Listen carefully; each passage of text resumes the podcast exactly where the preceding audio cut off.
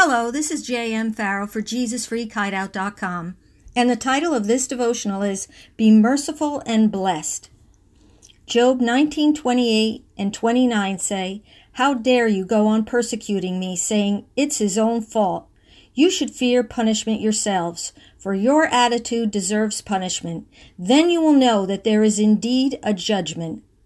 When my husband Joe and I moved to our current home with our two young sons many years ago, we realized pretty quickly that the children in our neighborhood were, for the most part, troublemakers.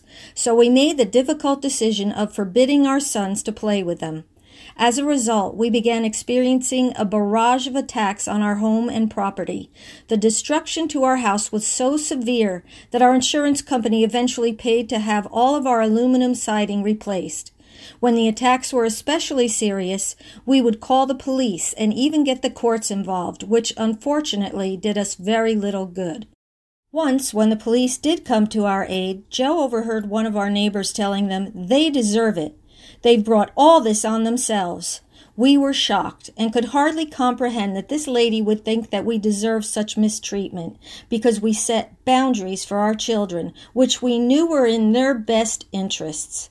Not long after that, this lady's husband left her for another woman, and her life and family have never been the same since. When I think about this woman, I can't help thinking about some verses in the book of Job which say, How dare you go on persecuting me, saying, It's his own fault. You should fear punishment yourselves, for your attitude deserves punishment. Then you will know that there is indeed a judgment. Our hostile neighbor never realized that her spitefulness was going to cause her to reap a bitter harvest that would tear apart her own family. I have learned over the years how wishing harm to come to someone can have a boomerang effect and can come back to haunt us in the future. Jesus said as much when he told us, don't pick on people, jump on their failures, criticize their faults, unless, of course, you want the same treatment. Don't condemn those who are down. That hardness can boomerang.